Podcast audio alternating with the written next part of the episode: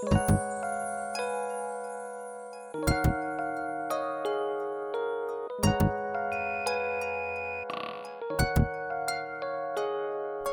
and welcome to Things I Wish Someone Told Me About God with Eric Green, author, producer, songwriter, recording artist, and senior pastor of the Father's House in Eugene, Oregon.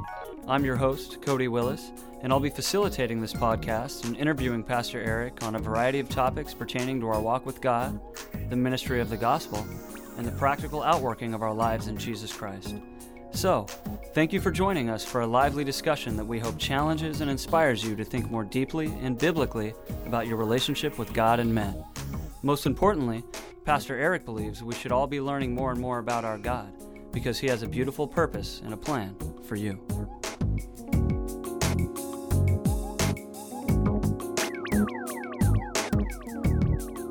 Today's episode, the cross is not the end of anything, it's the beginning of everything. I'm here with Pastor Eric Green of the Father's House in Eugene, Oregon. And, Pastor, before we dive into the topic of today's discussion, I just want to address something that perhaps our listeners have noticed as they've tuned into our show, and that is the Word of God or the volume of Word in which we discuss, because I believe it's foundational in order for conversations like this to be possible. And I know it's the foundation upon which ministry goes forth in the Father's house. So, can you just talk about the significance of the word, Pastor?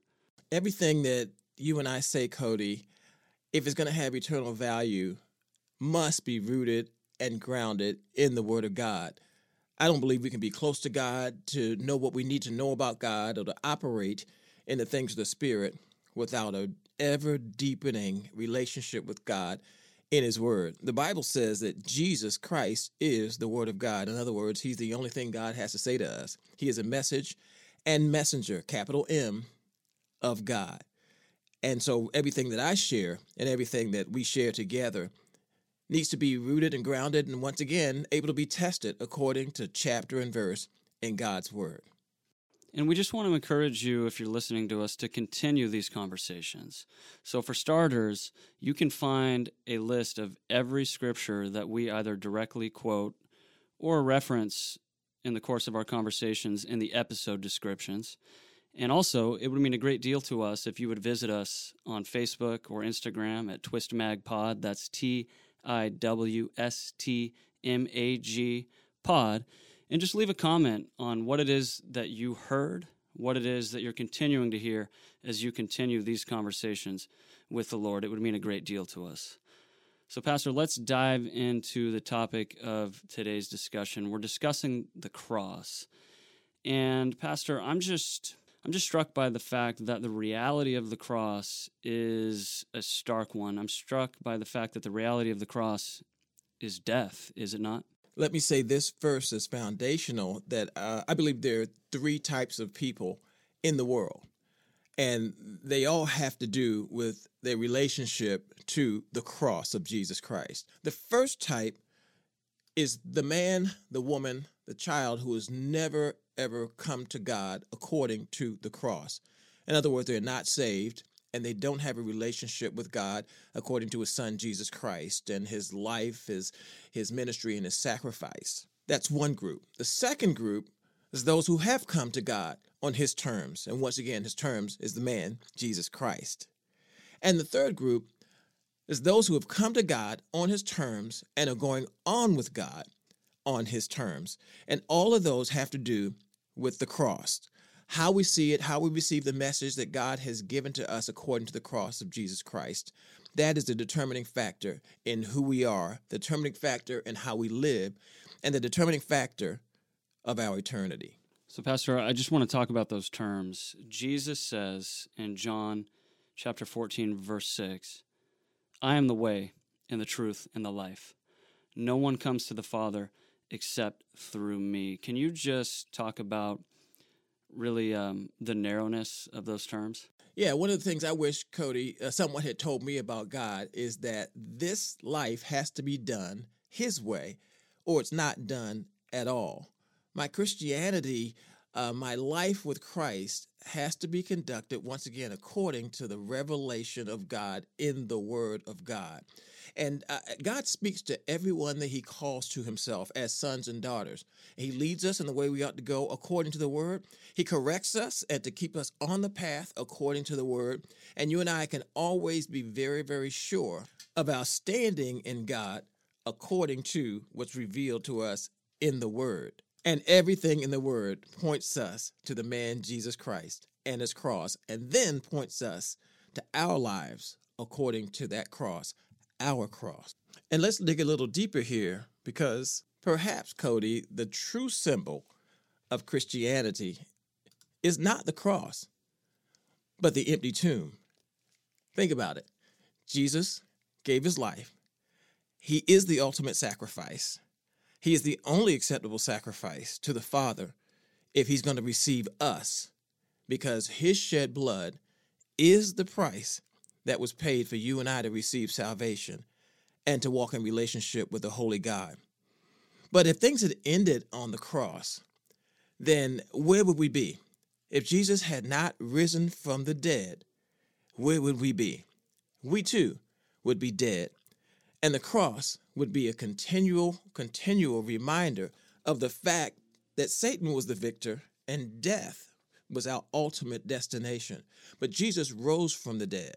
Therefore, is the empty tomb that really is the symbol, if there is a symbol of Christianity, that's what it is. And that's the realization that you and I have to embrace if we're going to walk forward in understanding and wisdom in the things God is revealing to us in Christ. Amen, Pastor. So I want to come back to that topic of the empty tomb and, and, and really spend some time there. But first, I want to talk about just the tragedy of the cross. I want to talk about how painful and, and stark a reality is that we all must face.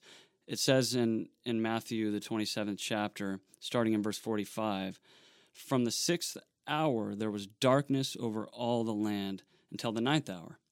And about the ninth hour, Jesus cried out with a loud voice, saying, Eli, Eli, lema sabachthani. That is, My God, my God, why have you forsaken me? This is perhaps one of the hardest scriptures to read, Pastor, um, at least for me. I'm just confronted with the fact that, that this death is horribly, horribly tragic. And I don't think that death itself is something that we're ever really going to become comfortable with, is it? No, it isn't. Um, death is a stark reality, an unavoidable reality for all of us, and that is because the wages of sin is death. And each and every one of us, from our father and mother Adam and Eve, right down to the man in the mirror, is a sinner.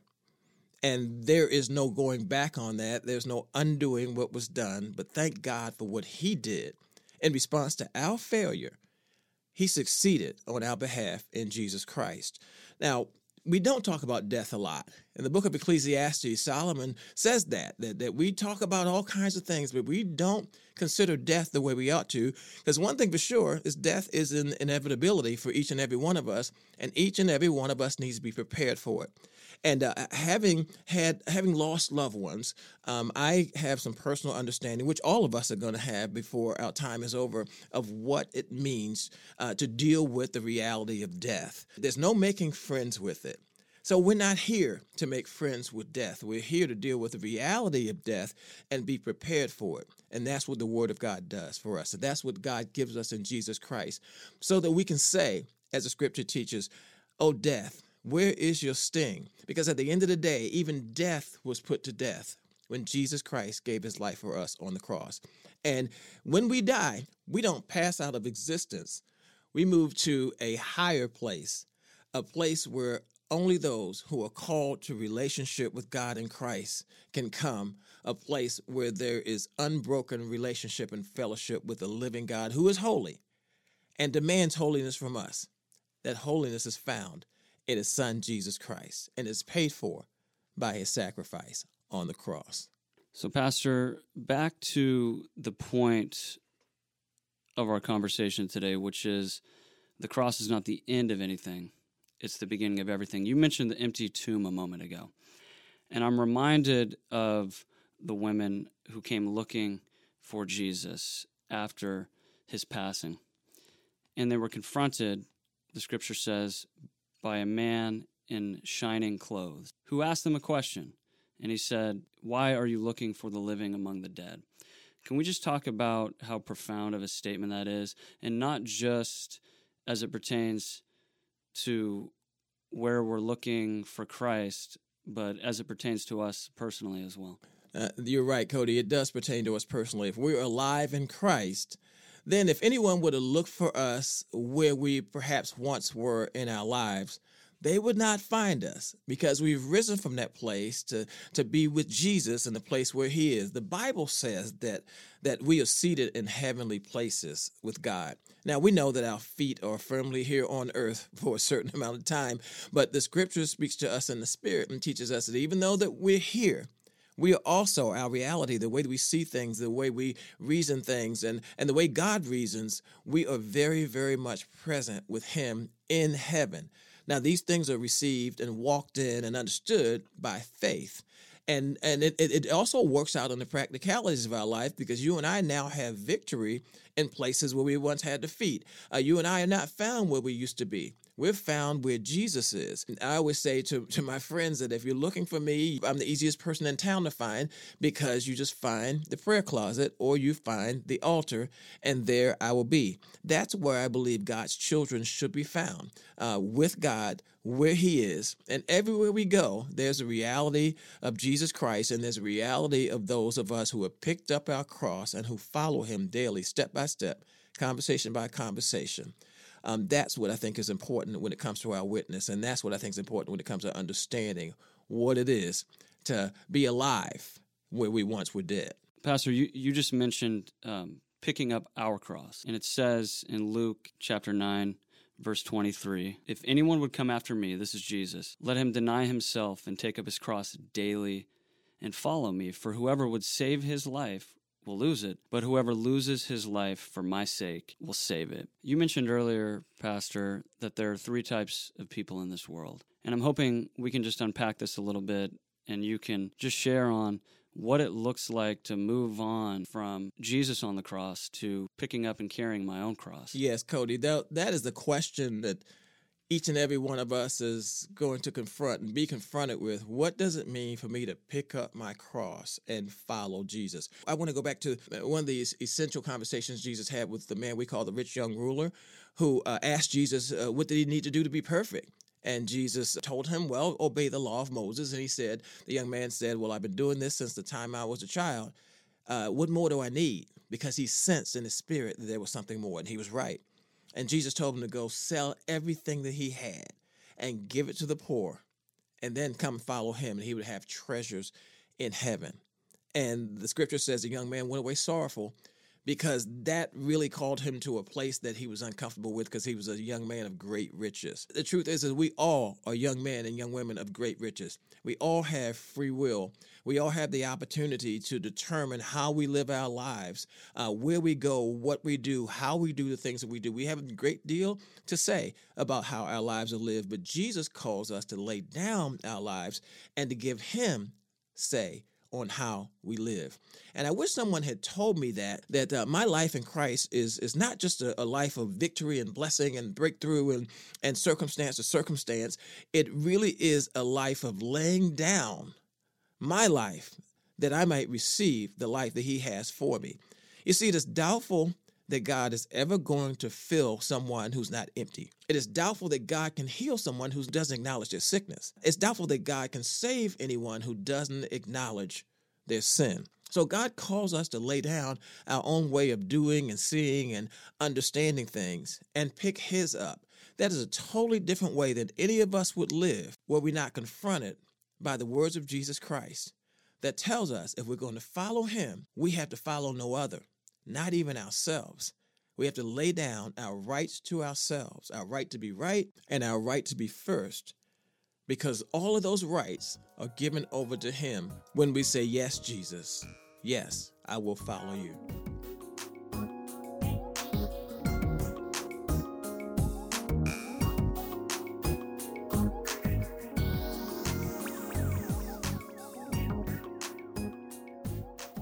Pastor, something I've heard you say more times than I can count is somebody's got to die. And I know you don't say those words lightly, Pastor, and I don't receive them as such. Something I wish somebody would have told me sooner is that this is not a one time thing. The Bible tells us that the reproofs of discipline are the way of life. And even as I consider the conversation you just mentioned with the rich young ruler, I'm reminded that as much as I used to be afraid of conversations like that, spiritually speaking, this is life to me now. And so, Pastor, I'm just hoping you can talk about really what it means to embrace this reality, to embrace those words, somebody's got to die, to embrace your own cross. Because once again, as you mentioned earlier, it's not the end of anything, but our reality is the empty tomb and the fact that Jesus conquered death.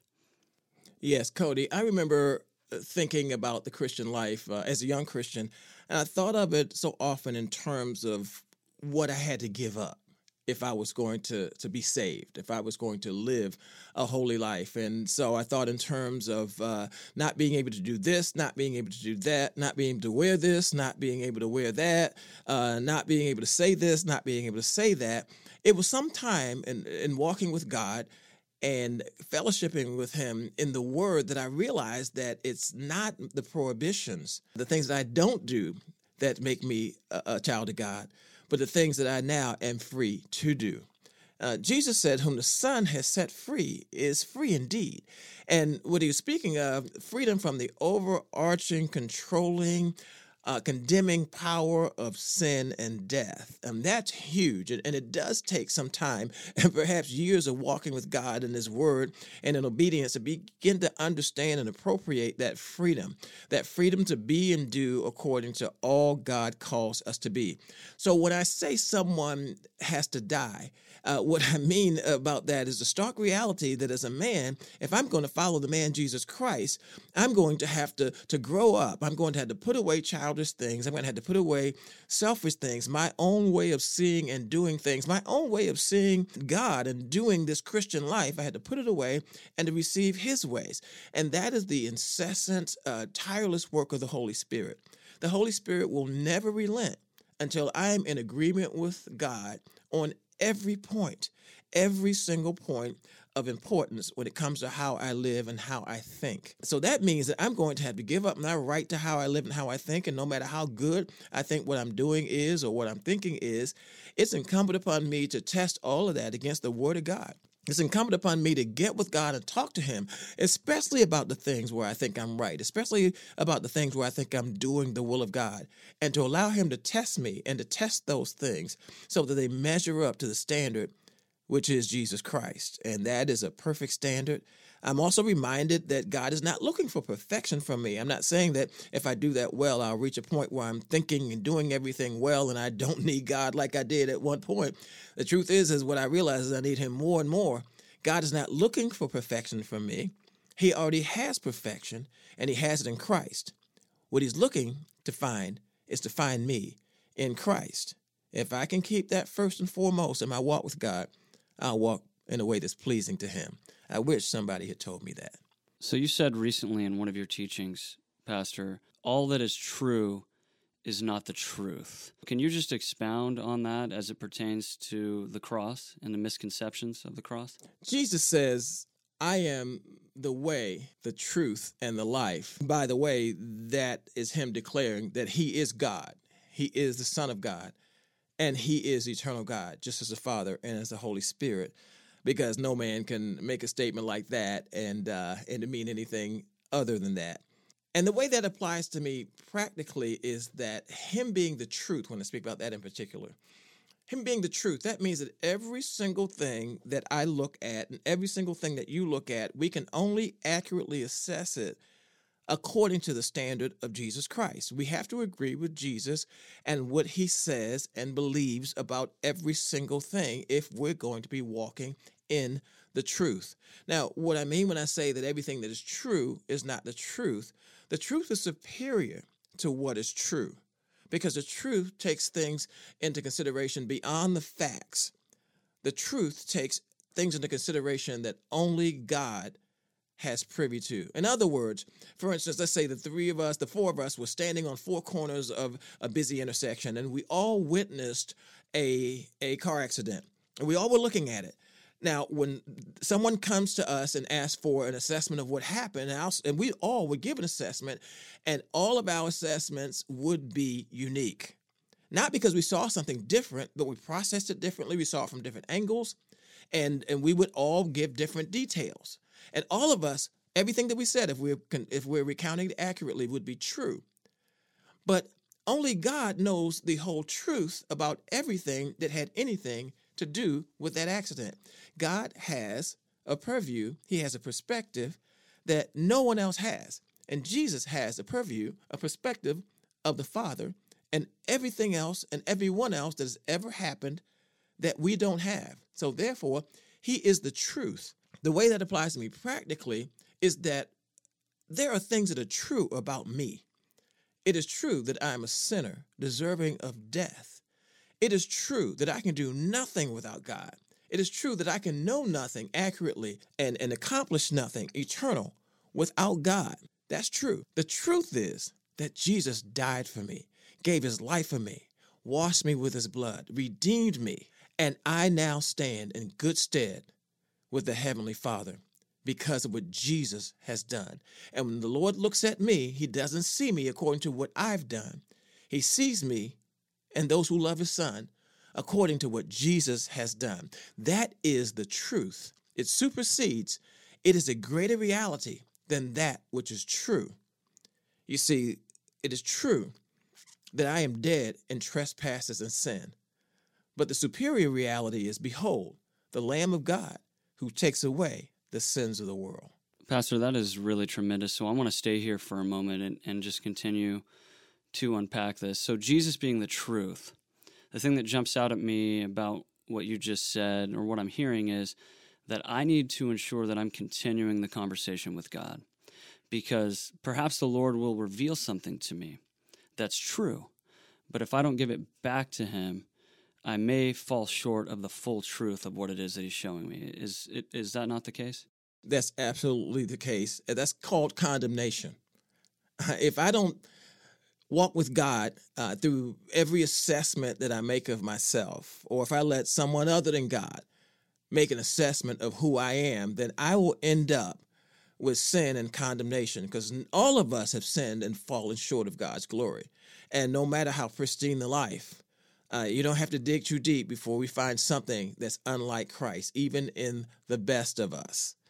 And uh, so we have to always go back to God according to His Word. Being in the house of God where we can hear His Word faithfully preached, being among brothers and sisters who are hearing the Word of God and walking in the Word of God that is faithfully preached and taught, being in the fellowship of believers, being in the closet of prayer where God can speak to us as we speak to Him.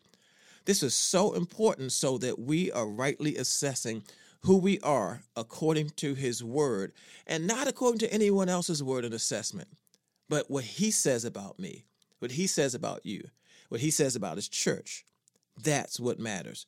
And that's the fight we have to fight to, to get out of our own heads, to get the world out of our heads, and to get to the feet of Jesus Christ. There we find the fellowship and the oneness with God that he offers us in Jesus, who himself is the way, the truth, and the life.